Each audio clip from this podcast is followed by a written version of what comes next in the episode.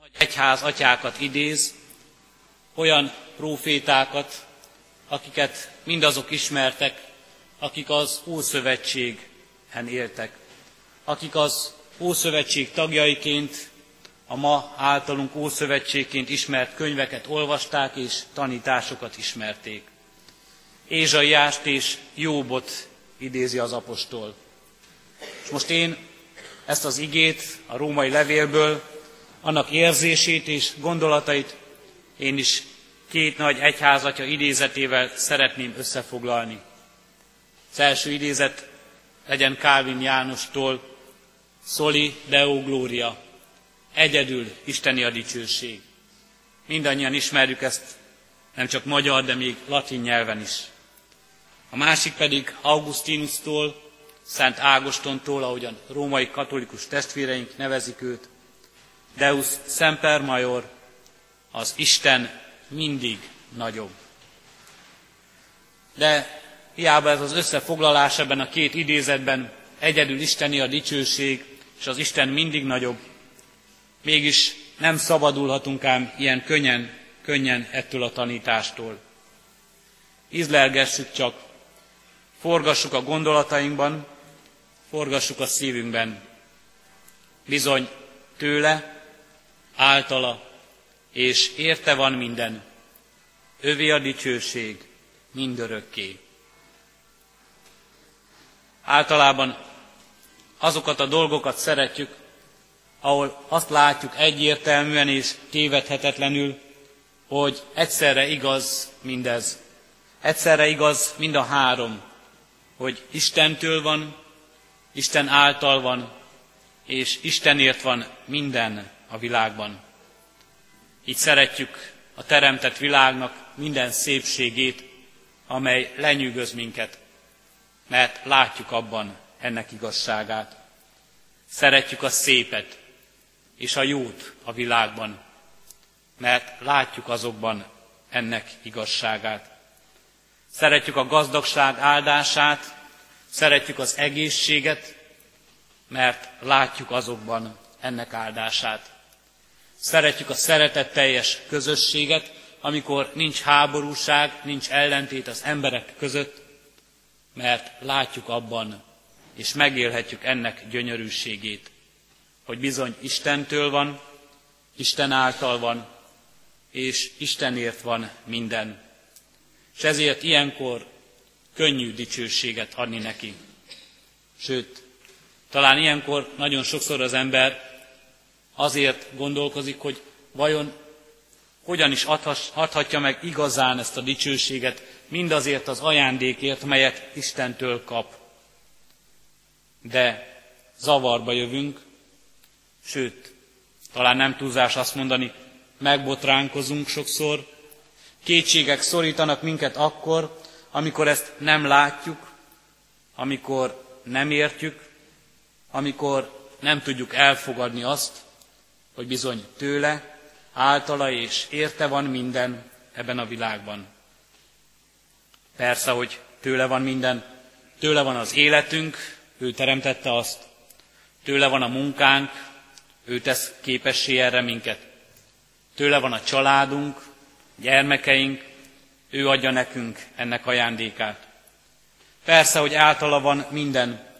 Általa van a hitünk, általa van a megváltásunk, és természetesen érte van minden az életünk, hiszen hozzá megyünk. De mi van akkor, ha nem tudjuk elfogadni, hogy tőle, általa és érte van minden? Mi van akkor, ha nem tudjuk elfogadni, hogy tőle van a szélvihar, amely fákat dönt ki, amely pusztítást végez? Mi van akkor, ha nem tudjuk elfogadni, hogy tőle van a jégeső, mely tönkreteszi a termést, és nem lesz mit az embernek a munkája gyümölcseként learatnia. Mi van akkor, ha nem tudjuk elfogadni, hogy tőle van betegség, amely szenvedést, nehézséget és sok-sok gyötrelmet hoz életünkben? Mi van akkor, ha szembe kell néznünk a halállal, az elmúlással, és nem tudjuk elfogadni, hogy ebben is meglássuk őt, hogy jelen legyen ő, a végtelen, a szerető, mennyei atya. ahogyan őt szeretnénk látni mindig és mindenkor. Ő tud a nyomorúságunkról, tud betegségünkről, de mégis hagyja. Általa van ez is. Érte kell szenvednünk is. Isten mégis azt mondja ebben az igében, és így szól ma hozzánk, bizony tőlem, általam és értem van minden. De nem fatalizmusba torkollik-e ennek a gondolatnak a végigvitele, amelyben azt látjuk, hogy nincs helye az emberi gondolatnak, nincs helye az emberi érzésnek, nincs helye magának az embernek. Vegyük egy kicsit részletesebben is végig ezt az igét, ennek tanítását. Bizony, tőle van minden. Tőle van minden, mert teremtő úr ő. Ez a Biblia első és legfontosabb tanítása. Teremtő Istenünk van. Kezdete ő mindennek, eredete mindennek. A teremtett világ, amely körülvesz minket, a természet, a szél, az eső, a kövek, a fa, az állatok, a világegyetem, a nap és a csillagok, és annak törvényei, fizikája és kémiája is, minden, minden tőle van. Minden, ami körülvesz minket. És ezért mondhatjuk, egyedül Istené a dicsőség. De azt is éljük, és azt is megéljük ebben a teremtett világban, hogy nem csak az van és az létezik, ami körülvesz minket. És azt is látjuk ebben a teremtett világban, hogy ez a világ bizonyosan nem olyan ma, mint amilyennek Isten teremtette kezdetben. És ezért léphetünk tovább a másik hitvallással. Deus Semper Major, az Isten mindig nagyobb, és a Teremtő Úr megjelenik máshogy is ebben a világban. Általa van minden, mondja az ige tovább. Gondviselő Úr, a mi Istenünk. Nem csak megteremti ezt a világot a maga csodájában és szépségében, és azután magára hagyja, hogy benne az ember mindent elroncson, és mindent tönkre tegyen. Ha nem is értjük az Isten gondolatait, ha nem is látunk bele mindig az ő terveibe, hogy mit, miért és hogyan tesz és hogyan tervez, az biztos hitvallásunk lehet, hogy Isten gondviselő módon jelen van ebben a világban. Nem csúsznak ki a kezéből a dolgok. Még akkor sem, ha a természet leomlik, ha körülöttünk leromlik, mi magunk rontjuk azt le, még akkor sem, hogyha ez a világ, a teremtett világ szépségéhez képest sokszor megcsúnyul, mert csúnyává tesszük, még akkor is, akkor sem csúsznak ki a kezéből a dolgok, hogyha ez a világ tele lesz a mi általunk alkotott dolgokkal, hogyha ebben az ember is részt vesz, és, részt vesz és alkot újat, szépet és rondát egyaránt. És akkor sem csúsznak ki az ő kezéből a dolgok, és nem csúszik ki a kezéből az irányítás, ha már mi magunk is azt gondoljuk, teremtő erővel bírunk, és versenyezhetünk az Istennel. Isten gondviselő Úr, általa van minden, ami van. Általa van az is, amit mi alkotunk, amit mi hozunk létre, ami a mi munkánk gyümölcse, az is általa van. És ezért mondhatjuk, ezért is egyedül Isteni a dicsőség, és azt is mondhatjuk ugyanakkor, de az Isten mindig nagyobb, Deus Semper Major, nagyobb. Nagyobb a természetnél, a teremtett világnál. Nagyobb és több, mint amit az emberen keresztül, általunk rajtunk keresztül elvégez ebben a világban. Érte van minden. Így szól az ige tovább. Általa, tőle, általa és érte van minden. Mert az Isten cél is, a vége mindennek. A rév, a kikötő, ami, aki felé tart minden, és ahol és akiben minden és mindenki találkozik, minden és mindenki megnyugszik. Akinek dicsőségére teremtetett egykor minden, hogy felismerje ezt a dicsőséget, hogy magasztalja ezt a dicsőséget. Érte van minden. Az Isten cél is.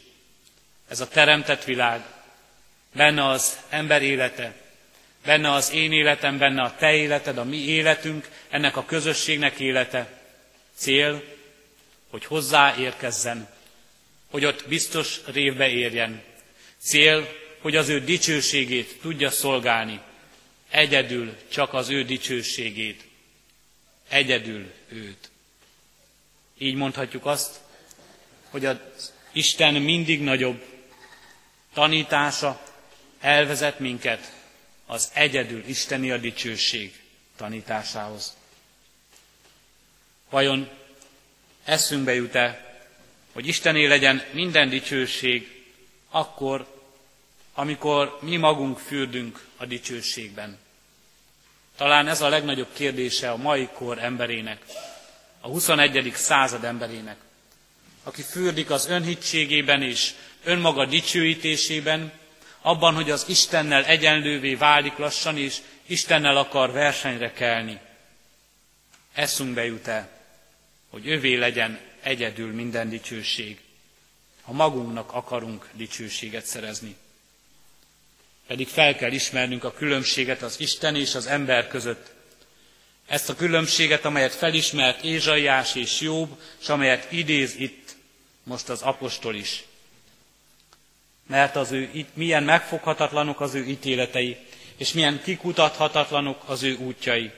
Ugyan kiértette meg az Úr szándékát, vagy ki lett az ő tanácsadójává, vagy ki előlegezett neki, hogy vissza kellene fizetnie. Különbség a teremtő és a teremtmény között, a végtelen és a véges ember között, az örökkévaló és a halandó között, a tökéletes és a töredékes, az elmúló között, a szent és a bűnös között. Milyen nagy különbség, és micsoda szakadék. És ha nem csak tudjuk ezt, de át is éljük emberségünknek mindezt a mélységét, ezt a végtelen szakadékot Isten és ember között, akkor vajon kérdezzük, mi segít minket ahhoz, hogy azt mondjuk, Isteni a dicsőség mindörökké. Azt láthatjuk az emberiség eddigi történetéből, hogy az irigység nem segít. Ha irigyek vagyunk az Isten mindenhatóságára, fenségére és dicsőségére, ez nem juttat el minket ehhez a célhoz. És nem segít a félelem se, ha félünk az Isten hatalmától, nagyságától, hogy valóban őszintén adjunk neki minden dicsőséget egyetlen dolog segít ezen, a hálaadás. Ha megismerjük úgy a mi Istenünket ebben a világban, hogy anélkül, hogy ismernénk terveit, anélkül, hogy megismernénk és megtudhatnánk gondolatait, anélkül, hogy megértenénk minden szándékát, megismerjük őt úgy, mint aki szeret minket, mint aki teremtő, gondviselő, és üdvözítő mennyei atyánk, aki maga juttat el minket a célhoz, maga visz be minket az üdvösségbe. Ha így ismerjük őt, akkor valóban eljuthatunk ahhoz a hitvallásig, egyedül Isteni a dicsőség. Ha így látjuk őt, hogy az Isten mindig nagyobb és mindig több, több, mint mi, több, mint ahogyan mi látjuk ezt a világot, nagyobb és több a mi szeretetünknél, nagyobb és több a mi könyörületünknél és irgalmunknál, nagyobb és több, mint ahogy mi könyörülnénk másokon, és ahogy könyörülnénk önmagunkon is, Isten mindig több és nagyobb ennél. Ha így látjuk őt, ha így találkozunk vele, ott lehet szívünkben a hálaadás, és mondhatjuk azt, hogy Isten mindezekben és mindezek fölött, és mindenen túl is ott van, és én nála vagyok. És ez hozza el hogy azt tudom mondani, egyedül Isteni a dicsőség. Amen. Hajtsuk meg fejünket és imádkozzunk. Urunk Istenünk, mennyei atyánk, mi a te teremtményeid, csak remélhetjük a tisztánlátást, hogy lássuk, felismerjük, honnan indultunk, hol állunk most, és hová tartunk. Nagyon is tudjuk, Urunk, miért fontos ez. Hogy felismerjük, hogy Te teremtettél minket, Te voltál mindenkor, ami gondviselő mennyei atyánk, és Te vagy az, aki út, igazság és élet lehet számunkra, az örök élet. Urunk Istenünk, csak egyet kérünk, ne menj el mellőlünk. Ha mások nem is, de Te látod igazán, miben szenvedünk szükséget. Milyen szavakra, érzésekre éhezünk, miben fáradtunk meg, és miben kell megújulnunk. Te látod, Urunk, lelki terheinket, melyeket hordozunk, melyektől szabadulni igyekszünk, de látjuk, körülöttünk senki nem veheti át azt tőlünk. És nem látjuk, hol szabadulhatnánk meg tőlük, hová rakhatnánk le azt. Te látod, Urunk, bajainkat, testi nyomorúságainkat, betegségeinket, aggodalmainkat, a félelmet, amely megkeseríti életünket, és amely nyomaszt minket. Félelmet saját életünkért, a szenvedéstől, a betegségtől, az elmúlástól. Félelmet, amikor szeretteinket hordozzuk féltve, értük aggódunk, és látod, Urunk, mi korlátainkat, és mi is szembesülünk azzal, hogy nem tudunk igazán segíteni, mert igazi gyógyulást, igazi szabadságot, igazi boldogságot csak Te adhatsz. Bölcsességed mélységét nem merjük kutatni, és akaratod szent nekünk, Urunk. De kérünk, vezess minket magadhoz, hogy legyen valóban tér minden dicsőség Jézus Krisztus által. Légy velünk, Urunk, mindig, mindenkor. Hogyha nem is értjük, ha nem is látjuk, de érezzük szerető akaratodat és jelenlétedet az életünkben. Kérünk és könyörgünk, Urunk, így hallgass meg most minket, mikor könyörgünk önmagunkért, könyörgünk szeretteinkért, könyörgünk közösségeinkért. Hallgass meg csendes imádságunkat. Legyen egyedül tiéd a dicsőség, Urunk. Amen. Együtt is imádkozunk az Úri imádság szavaival. Mi, Atyánk, aki a mennyekben vagy, szenteltessék meg a Te neved.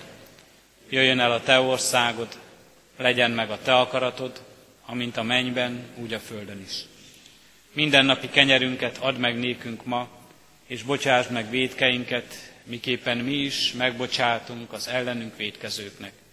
És ne vigy minket kísértésbe, de szabadíts meg a gonosztól, mert Tiéd az ország, a hatalom és a dicsőség, mind örökké.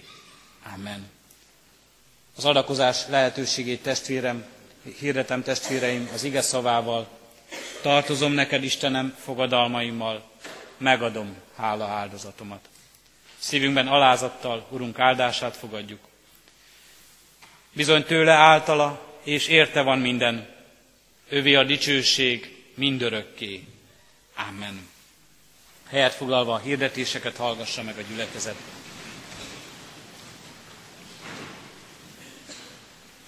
Hirdetjük a gyülekezetnek, hogy ma 11 órakor református gimnázium szolgálatával családi istentiszteletet tartunk. A ránk következő hét alkalmai közül szeretném kiemelni, hogy kedden 5 órakor Biblióra lesz a Hunyadi Városi Közösségi Házban, Daróci köz 14 szám alatt. Szerdán 5 órakor nőszövetségi bibliórát tartunk, csütörtök pedig áldozó csütörtök ünnepe lesz. Itt a templomban 9 órakor és este 6 órakor tartunk ünnepi istentiszteletet. Szeretettel hívjuk és várjuk a gyülekezet tagjait. Csütörtökön a száz éves új kollégiumra miért hálát adó ünnepség sorozatunk keretében Konyicska Renáta és Jámbor Anna szolgálatával zenés állítaton vehetünk részt az új kollégium dísztermében. Tájékoztatásul a plakátot ajánlom a testvéreknek, olvashatunk részletes információkat erről. Mához egy hétre vasárnap 11 órakor református általános iskolánkba a leendő első osztályosok befogadó családi istentisztelete lesz. Ezt is hirdetjük szeretettel. Imádkoztunk az elmúlt héten eltemetett Nóti Nimre 80 éves, Dancsa Jenőné Szendrei Éva 66 éves, testvérünk gyászoló szeretteiért, valamint dr. Irányi Béla 88 évesen Svájcban elhunyt kollégiumunk öreg diákja családtagjaiért, aki gyülekezetünk támogatója és adományozója volt. Temetése megtörtént szűk családi körben, Svájcban. Az Úr adjon vigasztalást mindenkinek, aki gyászoló szeretteire emlékezik. Halottaink vannak, Kovács Sándorné Tóth Ilona 58 évet élt, temetése holnap hétfőn 2 órakor lesz. Magyar Istvánné Nagy Irén 86 évet élt testvérünk temetése 16-án szerdán szintén 2 órakor lesz. Cseh Józsefné Vég Júlianna 82 éves korában elhunyt testvérünk temetése május 17-én csütörtökön 2 órakor a református temetőben van. Szomorú szívvel hirdetem a gyülekezetnek, hogy elhunyt Megyesiné Váci Margit kollégiumunk tanára 54 éves korában, temetéséről később történik intézkedést. Adományok érkeztek az elmúlt héten az Emmaus ház javára 128 ezer forint, egyházfenntartói járulékon keresztül 82 ezer forint, a Betlehem kapuja játszóház javára 60 ezer forint, és a felállítandó emlékmű javára, amely emlékmű a kuláknak bélyegzett magyar gazdák emlékműve lesz 5000 forint. Itt szeretném hirdetni a testvéreknek, hogy a Kecskeméti Református Ifjúsági Egyesület az országgyűlési határozat figyelembe vételével pályázatot nyújtott be ennek az emlékműnek a felállítására. Ehhez kérjük a testvérek támogatását. A támogatást befizethetők a református könyvesboltban, valamint a hirdető szórólapon található számla számon is, számla számra is átutalhatók. Házaslandó jegyeseket hirdetünk első ízben. Dr. Borics Attila András, római katolikus testvérünk jegyezte Csenki Zsuzsa, református vallású kecskeméti hajadon. Másodízben hirdetjük Bíró Endre, jegyezte Fekete Erikát. Harmadízben hirdetjük Vida Viktor, jegyezte Borsos Dóra Ráhelt, és Sós Márton jegyezte Cinege Évát. Szeretettel hirdetem a hirdetőlapot a testvéreknek, amelyen további híreket, információkat olvashatunk a kárpátaljai tervezett utazásról, amelyet énekkarunk szervez, de mások is jelentkezhetnek erre az útra. Szeretettel hirdetem a testvéreknek a személyi jövedelemadóról szóló rendelkezést, és az ehhez szükséges rendelkező nyilatkozathoz szükséges számokat szintén a hirdető lapon találjuk meg ezeket. Az Úr legyen a mi gyülekezetünknek őriző pásztora. Isten tiszteletünk végén énekeljük testvérek a 198. dicséretünket. A 198. dicséretünknek mind a három versét, ti keresztjének dicsérjétek Istent, így kezdődik énekünk.